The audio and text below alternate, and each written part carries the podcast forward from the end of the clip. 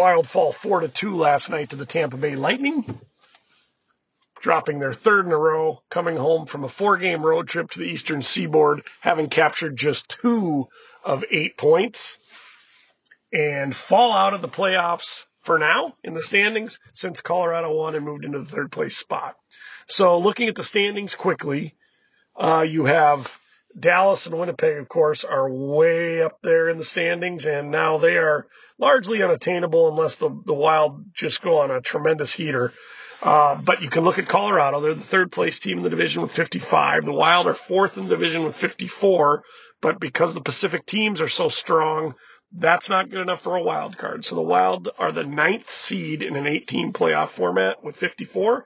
Nashville now is a team the Wild got to worry about. They have 52 points, just two behind the Wild. And St. Louis, yes, St. Louis is also within five points of the Minnesota Wild, and they are in 11th place. So the Wild had, had a road trip that, well, it was their worst road trip of the year. This is their first three game losing streak in regulation the since the beginning of the year when they came out of the blocks really slow, and the team really looks like a shell of its former self. Good news, bad news. They got great goaltending yesterday. Flower was outstanding. The first two goals were scored on uh, ricochets. The third goal was scored off, off of Hartman's chest. More on Hartman later. And then the fourth goal, of course, was the empty net goal where Flower wasn't even in net. So nothing wrong with the goaltending yesterday.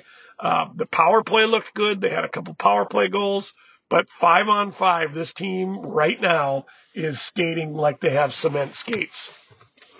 Let's talk about Ryan Hartman. He took at least two penalties. I don't have the box score in front of me, maybe three. Stupid penalties, lazy penalties, undisciplined penalties. And it, while the, the Lightning were one for five on the power play, this team, the Wild, were shorthanded for 10 minutes. That's one sixth of the game. That's unconscionable. It's unforgivable, especially when you look at Ryan Hartman's penalties.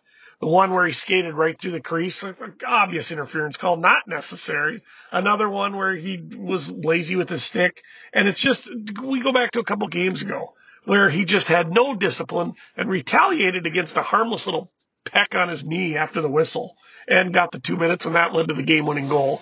Um, I believe in Florida. If not Florida, Carolina. It's all a blur now. This road trip again, they went on it needing four, five, maybe even six out of eight points to really solidify themselves as a top three in the division and really show Dallas and Winnipeg that Minnesota belongs. What they did was they regressed to the bottom of the division. They pulled up Colorado, which has now won six in a row and leapfrogged them and now put teams like St. Louis and Nashville that really aren't credible playoff teams. Well, now they're the Wild are fighting with them and scoreboard watching to make sure they stay the Wild stay in the top eight or nine. So here's here's what we recommend at the Wild Minute with Troy. We think if if if Matt Dumba's play and we are led to believe nothing else other than his play merited him a two game healthy scratch on this road trip, then Hartman needs to be sitting out tomorrow night at the Xcel Energy Center when the Wild host Philadelphia. There's just no way around it. He's anchoring down that second line. That second line isn't even a second line right now with Hartman on it. It's more like a third line or even a fourth line. We need to, the Wild need to free Boldy. I've let go of it for a little while. I'm coming back to this. This is kind of an, an unusual move and not the way the Wild usually operate, but it's something they need to think about make Hartman a healthy scratch. Normally you'd say, okay, drive Mason Shaw to the fourth line, move Duhaime somewhere, move someone else here, move someone else there, and you move all the jigsaw puzzle pieces. I don't see Mason Shaw going into the lineup and an obvious person that would move up from either the fourth or the third lines into the Boldy line that would make things better. I like the way the way the third line's playing with Foligno and and uh, Greenway and um, Ek. I like the way Ek's playing. I like the way that third line's playing. I don't want to disrupt that. And there's no real speedy asset on that third line that would help Boldy on the second line.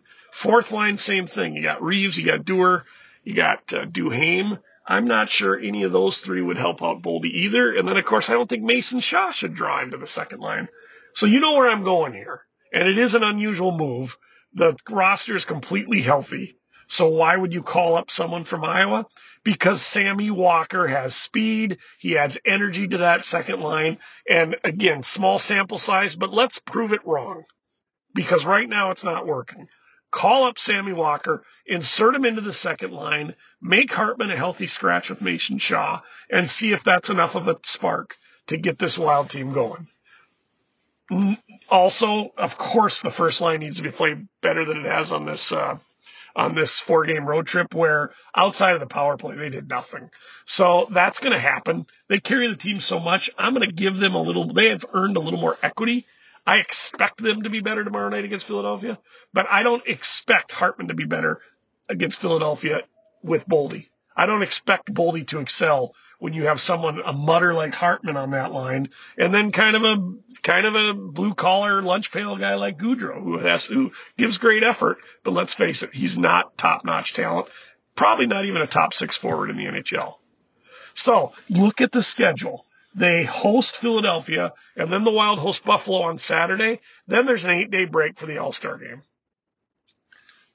Call up Sammy Walker, get him into the lineup tomorrow night, let's look at a two game sample. Let's let Ryan Hartman sit up in the press box for two games and think about what he needs to do to be, be better. And most of that is in between his ears, more discipline, more, more things along those lines. And let's see if Sammy Walker can free Matt Boldy. Hope you've enjoyed your wild minute with Troy. You know where to find me since you're listening. I'm on Spotify. Love, like, listen, share. Spread the word. You want your quick hits before or after games or in between. You know where to go. Go to the Wild Minute with Troy. We'll talk to you soon.